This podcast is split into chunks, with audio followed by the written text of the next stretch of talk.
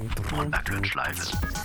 Le Brown Bag Lunch Live, c'est un podcast un peu particulier parce qu'il est enregistré en live et en simultané sur LinkedIn et YouTube. Ici, ce sont les spectateurs qui posent les questions à notre invité. Aucune préparation, tout est en direct. L'invité a deux minutes pour nous parler du thème du jour et 28 minutes pour répondre au feu roulant des questions des participants.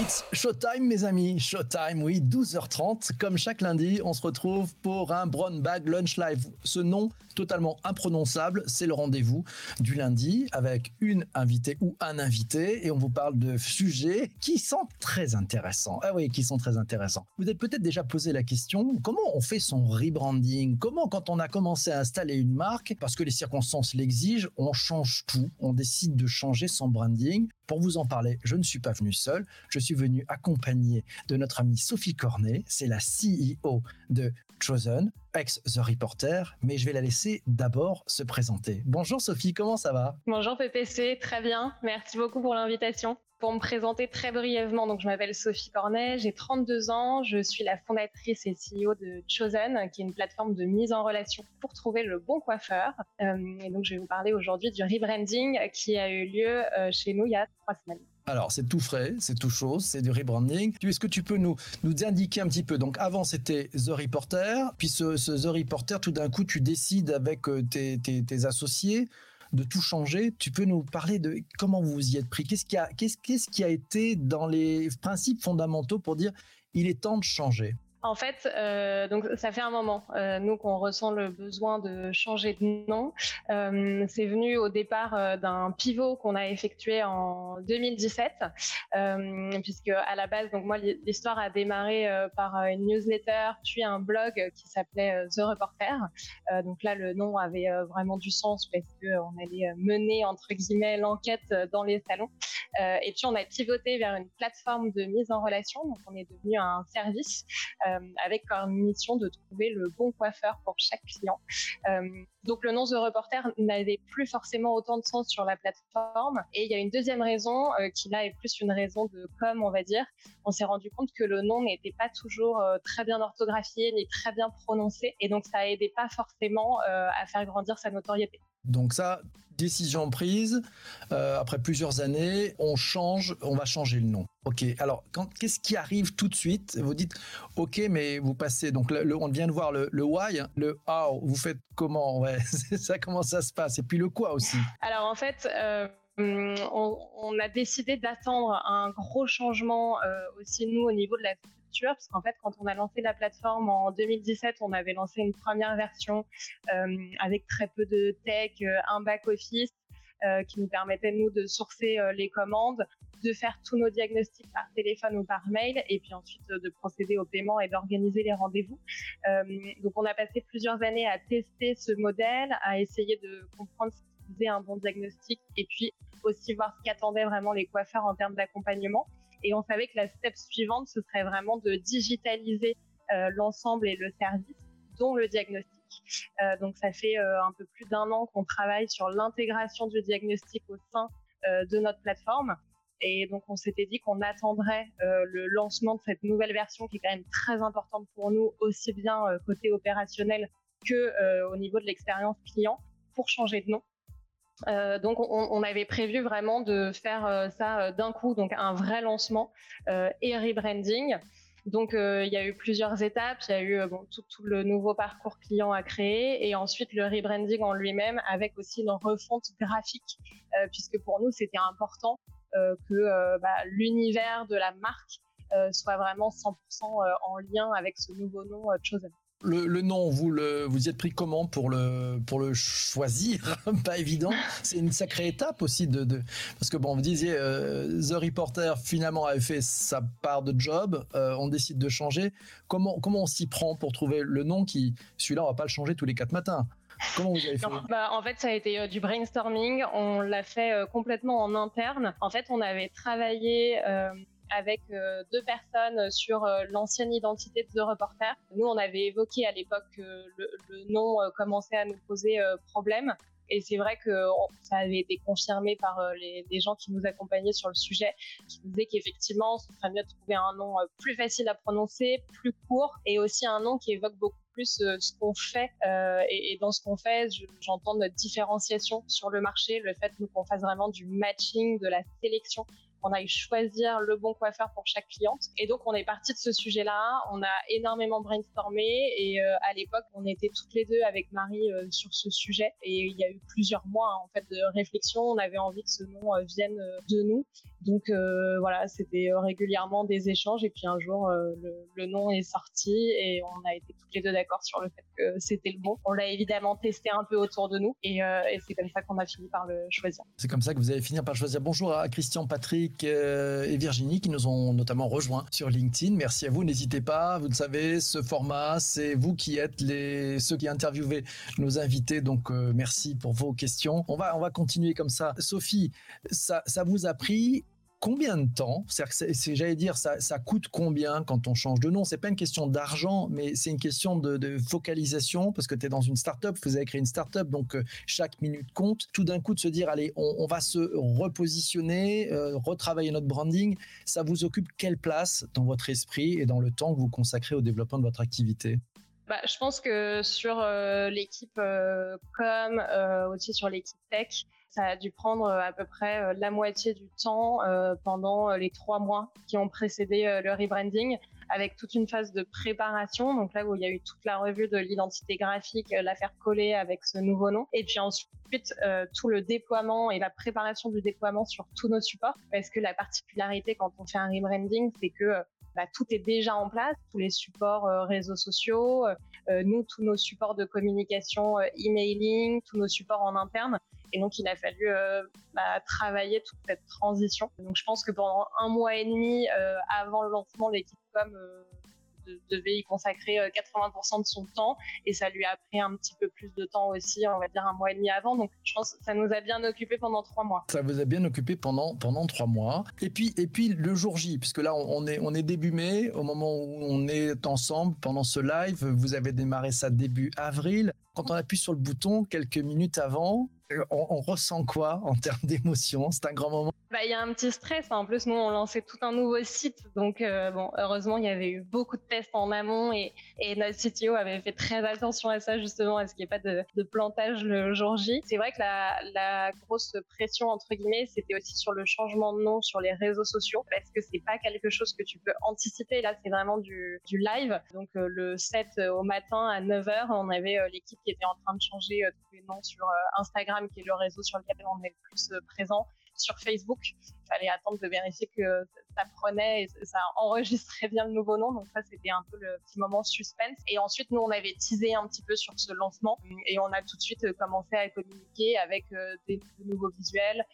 on a tout de suite expliqué un petit peu cette nouvelle marque, le qui allait changer, ce qui n'allait pas changer. Euh, il y avait un vrai travail de réassurance à faire. Et donc ça, c'était le, travail, on va dire, des deux, trois premiers jours, sachant qu'il y avait aussi une préparation en amont nous, euh, au sein, au sein de l'équipe en interne, évidemment, tout le monde était au courant, mais on a aussi informé euh, toute notre communauté de coiffeurs bien en amont, il me semble dix jours à deux semaines avant, pour les intégrer vraiment à ce changement et qu'ils deviennent aussi porteurs de ce nouveau nom. Ce qui, ce qui m'amène à, penser, est-ce que tu as eu au niveau des retours, c'est-à-dire que vous avez préparé, il y, a, il y a, effectivement la communauté de coiffeuses et de coiffeurs, puisque vous êtes une plateforme, hein, et puis il y, a, les clientes. Est-ce que les retours ont été différents euh, de la part finalement de ces deux typologies d'acteurs qui sont clés dans votre, dans votre business? Non, on a eu à peu près les, les, mêmes retours. Enfin, globalement, on a des retours hyper positifs, donc on est ravis. Euh, ça, ça, faisait vraiment sens pour nous et ça a l'air de faire sens euh,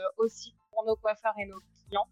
Euh, nos coiffeurs ont été euh, hyper euh, alors surpris au départ parce qu'on avait gardé un petit peu la surprise, surpris mais hyper enthousiastes. ils ont adoré à la fois ce nouveau nom mais aussi l'identité. Ils ont trouvé que ça leur ressemblait beaucoup et ça c'était un, vrai pari.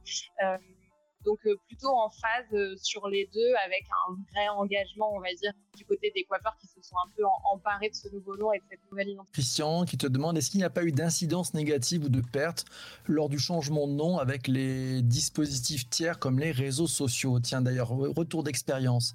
Il y a de la perte ou pas quand on change de nom? Alors pas sur les réseaux sociaux. Nous, clairement, ça c'était la bonne euh, surprise, euh, que ce soit sur Instagram, sur Facebook, euh, sur LinkedIn, sur Twitter, qui sont les, les, quatre réseaux sur lesquels on est vraiment présent, et Pinterest aussi. Ça, ça nous a posé aucun problème. Il n'y a pas eu de déperdition, il n'y a pas eu de moment de flottement. Là où c'est un vrai challenge, et ça le reste encore, parce que ça, ça date d'il y a trois semaines, c'est plus sur la partie référencement et SEO euh, sur Google. S'il y avait des, conseils que tu pourrais donner à peut-être celles et ceux qui envisagent de changer leur, branding, envisagent de, se repositionner, c'est quoi les écueils à éviter? Euh, Les écueils à éviter, euh, c'est un peu il y, aura toujours euh, un peu de, de perte, je pense, mais euh, nous, ce qui a été clé et ce qu'on voulait vraiment, c'est que tout soit prêt, euh, c'est-à-dire que le jour où on appuie sur le bouton, il n'y ait plus aucune nouvelle communication qui parte avec l'ancien nom. On a quand même gardé, et je pense qu'on va garder assez longtemps,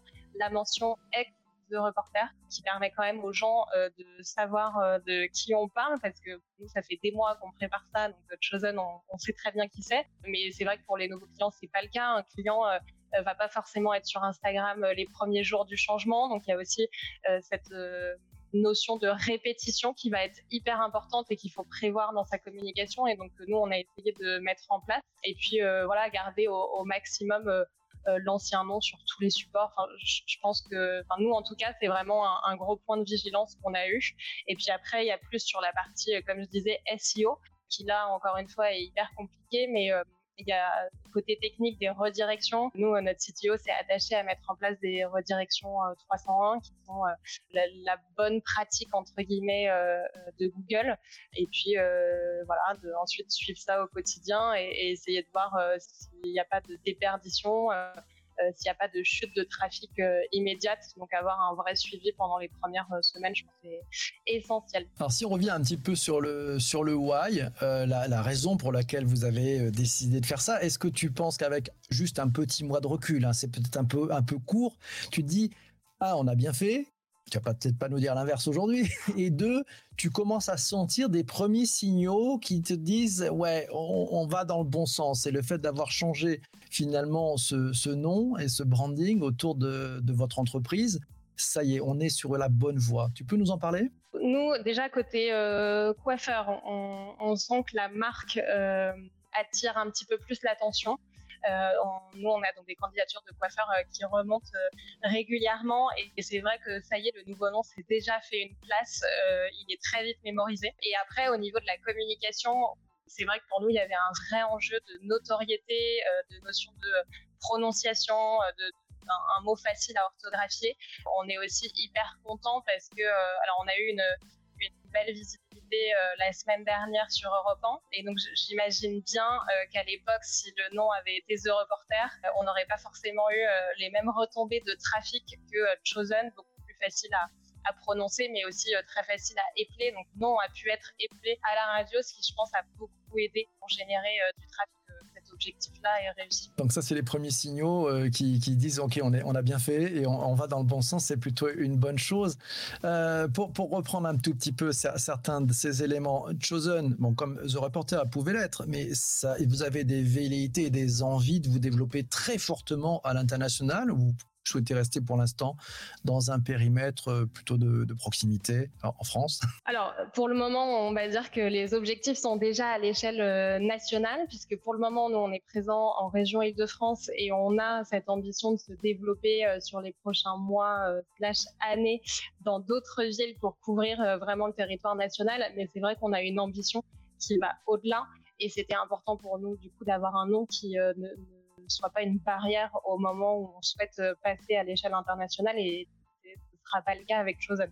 Alors, on va revenir un petit peu sur, le, sur cette période fraîche, puisque un mois, c'est Christian qui te demande bien que le lancement soit récent. Y a-t-il eu de belles surprises, voire des nouvelles pistes d'engagement? Et c'est quoi les bons? Tu nous as parlé de ce qui s'est passé avec Europe 1, magnifique, c'est une belle surprise. Euh, est-ce qu'il y en a eu d'autres, justement, vis-à-vis des, coiffeurs ou vis-à-vis peut-être aussi des, des clientes ou des clients? Des belles surprises, je alors des surprises, je crois pas, mais c'est vrai qu'on a eu beaucoup de remontées et euh, toute, les, la communication qui a été faite au moment euh, bah, du nouveau nom, du rebranding, où on a expliqué en fait la démarche. Euh, c'est vrai que ça nous a permis aussi de remonter beaucoup de soutien de la part de notre communauté de clientes sur nos engagements ce qui est pas forcément, enfin, ce qui est assez difficile à générer habituellement parce que c'est vrai que nous, on est une plateforme assez engagée, euh, engagée côté coiffeur, puisque notre objectif, c'est vraiment d'être une alternative durable. La plateforme, on l'a co-construite avec eux. on s'engage vraiment à ce que, ce soit une alternative dans laquelle ils sont valorisés, que ce soit financièrement, mais aussi que leur expertise soit valorisée. Euh, donc, à travers ce rebranding, on a pu aussi remettre en avant ces engagements-là qui sont pas forcément, qui font pas l'objet de communication habituellement. Euh, et c'est vrai qu'on a eu beaucoup de retours très positifs là-dessus.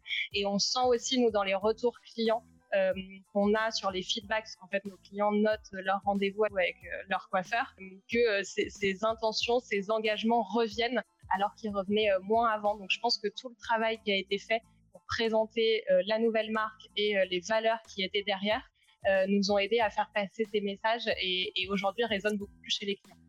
Petit retour d'expérience, moi je voudrais que tu partages avec celles et ceux qui, nous regardent, qui vont nous voir tout à l'heure, peut-être après sur le replay ou pendant, le podcast. S'il y avait, allez, quatre points clés à retenir du, rebranding de sa startup, si tu devais faire une sorte de tuto, un, conseil que tu pourrais donner à, un de tes meilleurs amis qui a envie de, de changer et de rebrander sa startup, ce serait quoi tes quatre conseils?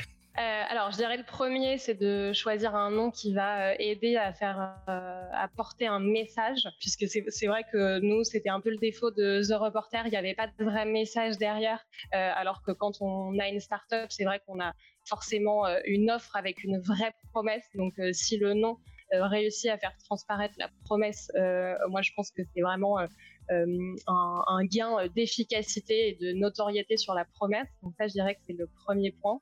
Le deuxième point, c'est de penser vraiment euh, global et donc pas uniquement le nom, mais euh, est-ce que euh, mon expérience, est-ce que mon identité graphique vont vraiment créer une cohérence avec ce nom-là? Pour le deuxième point. Sur euh, le troisième conseil, euh, je dirais bah, impliquer au maximum euh, tous les intervenants, que ce soit bon, évidemment en interne, parce que c'est l'équipe qui va porter à la fois la mission, mais qui va porter ce nouveau nom. mais aussi, c'est vrai que nous, on a beaucoup séquencé pour intégrer d'abord nos coiffeurs et puis ensuite notre communauté de clientes. donc, pensez vraiment à tous les acteurs comme des porteurs de ce nouveau nom, il faut qu'ils se l'approprient.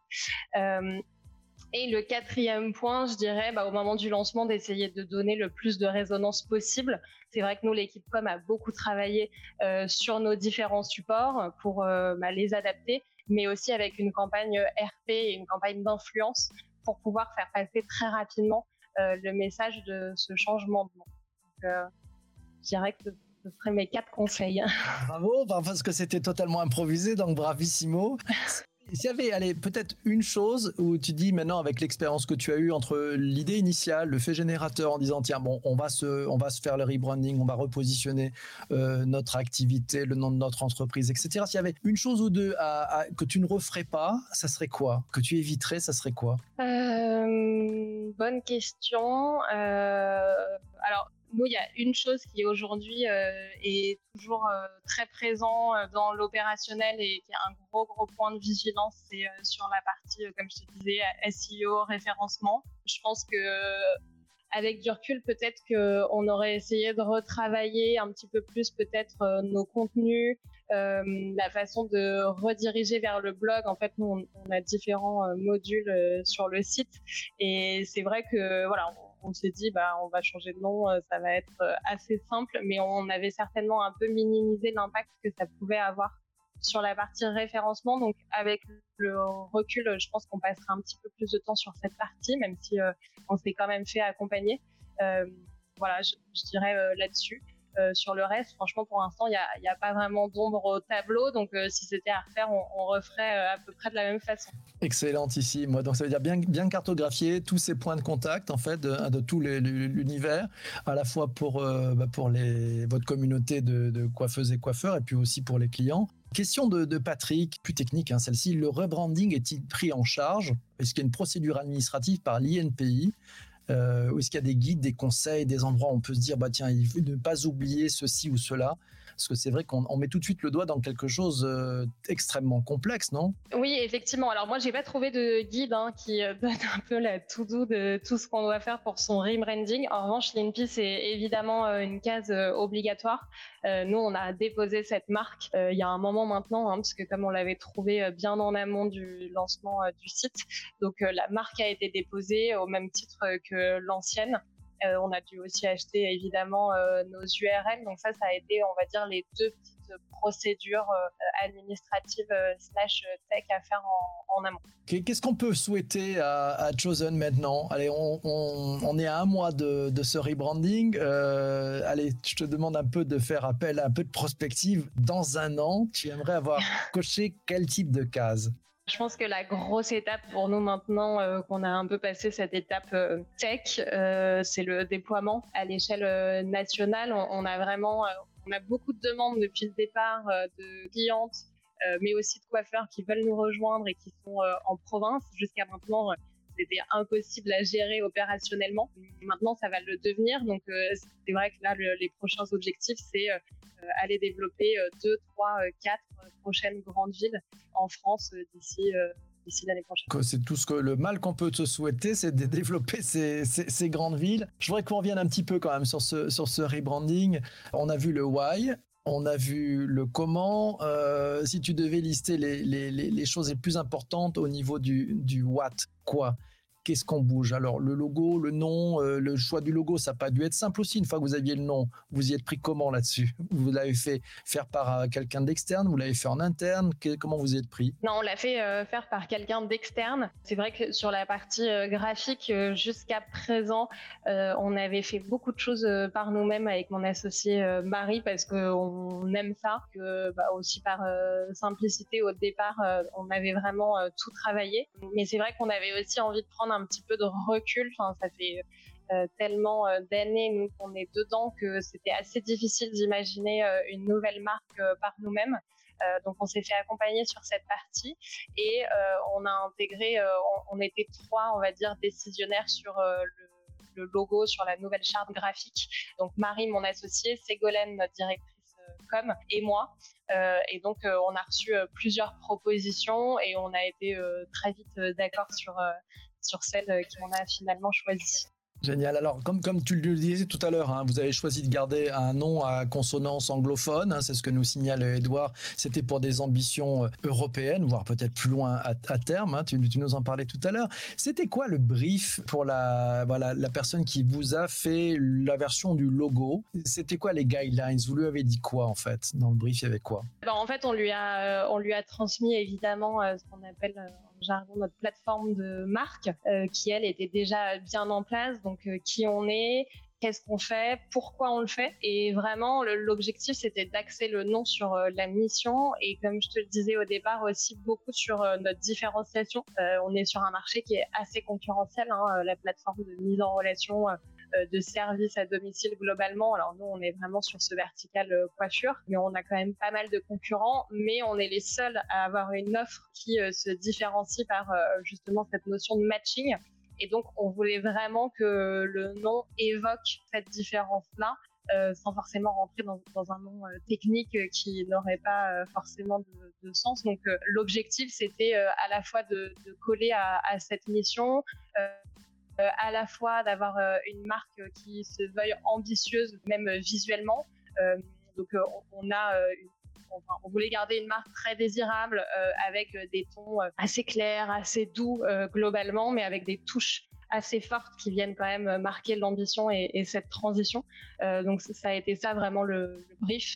Euh, coller, euh, coller à cette mission et coller à l'ambition. Le choix de la, la typo que vous avez choisi pour ce nouveau logo, elle cherche à exprimer quoi en fait? Bah, Il y a un côté euh, assez simple, on va dire, mais aussi avec le petit O euh, renversé. Il y, a, cette idée, euh, voilà, de un peu euh, décalée de faire les choses autrement. On nous a proposé différentes typos et c'est vrai que celle-ci, on, se reconnaissait pas mal dedans parce qu'on la trouve à la fois élégante, à la fois assez moderne, voilà, avec ce jeu du haut. Et globalement, en fait, elle s'inscrit hyper bien, on trouve, dans l'intégralité de, la plateforme de l'identité graphique. Et elle se joue avec différentes couleurs. Donc, c'était aussi ça une volonté et un, un prérequis pour la typo. On a vu le nom, on a vu la typo. Est-ce qu'il y a d'autres éléments dans le rebranding à, intégrer? Est-ce que dans la, façon de raconter l'histoire, est-ce que dans le storytelling aussi autour de, de Chosen, maintenant cette nouvelle entreprise, finalement c'est un peu une nouvelle entreprise,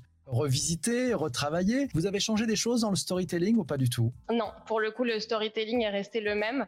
En revanche, comme je te disais tout à l'heure, je pense que euh, le nom permet vraiment de, boucler euh, la boucle et, de permettre que ce soit aux clients ou aux coiffeurs de, bien noter euh, notre différenciation. Donc je pense qu'il appuie le discours qu'on avait avant. En revanche, le discours est resté le même, la promesse est restée la même. Donc là-dessus, il n'y a pas eu de changement. Tout a changé, sauf l'esprit, ça, sauf le modèle économique, mais c'est se dire finalement ce, rebranding, si j'ai bien compris, c'est une occasion de reposer finalement la plateforme pour accélérer, en fait, pour aller beaucoup plus loin, c'est ça? Exactement. Bon, ben, bravo pour cette belle mutation, c'est génial. On va, on va suivre, hein. on va suivre euh, les aventures de, de, Chosen maintenant. Merci à toi, Sophie, magnifique. Je pense que tous celles et tous ceux qui sont présents pendant le direct, vous pouvez faire, c'est l'heure du rôti, le return on time invested. Vous avez appris plein de choses, vous pouvez faire des 5, des étoiles, tout ce que vous voulez. Si vous n'avez pas aimé, ne revenez pas. c'est pas grave, ça sera beaucoup plus simple. Merci à vous tous. On se retrouve bien sûr sur le, sur le podcast, hein, euh, épisode du podcast. Vous cherchez sur votre plateforme de balado diffusion préférée hashtag Brown Bag Lunch Live. Oui, c'est long, je sais, c'est long, mais bon, c'est pas grave. On, va pas le rebrander non plus, hein, c'est pas, pas, pas évident. Et vous pourrez écouter cette conversation avec Sophie. Là, c'est tiens, dernière question de Christian, peut-être commentaire. Un rebranding ne se limite pas juste à juste changer de nom. Entre démarche et identité visuelle en passant par le SEO, c'est un vrai défi qui se prépare et demande aussi d'oser. Bravo et merci pour ce témoignage, Sophie. Ça, c'est bien, ça. Ça, c'est pas mal. C'est vrai qu'il fallait oser. Merci beaucoup. à toi. Mes amis, mille merci. Il est 12h59. On se retrouve la semaine prochaine. Alors, la semaine prochaine, un sujet intéressant. Ou aussi, encore un sujet intéressant. On va parler des robots logiciels au service des collaborateurs. Ça sera avec David Leborgne. Il est Country Manager France chez Leapwork. Je vous en dis pas plus, vous allez apprendre plein de choses, les robots logiciels au service des collaborateurs. Juste fabuleux. Mille merci à toi, Sophie, et à très très vite pour de prochaines aventures. Merci à tous, mes amis. Vous êtes formidables. Merci à vous. Ciao, ciao. Pour ne rater aucun des prochains épisodes du Brown Bag Lunch Live, le plus simple est de t'abonner sur ta plateforme de podcast préférée. Et si le cœur t'en dit, rendez-vous sur YouTube ou LinkedIn en live pour participer en direct aux prochaines interviews.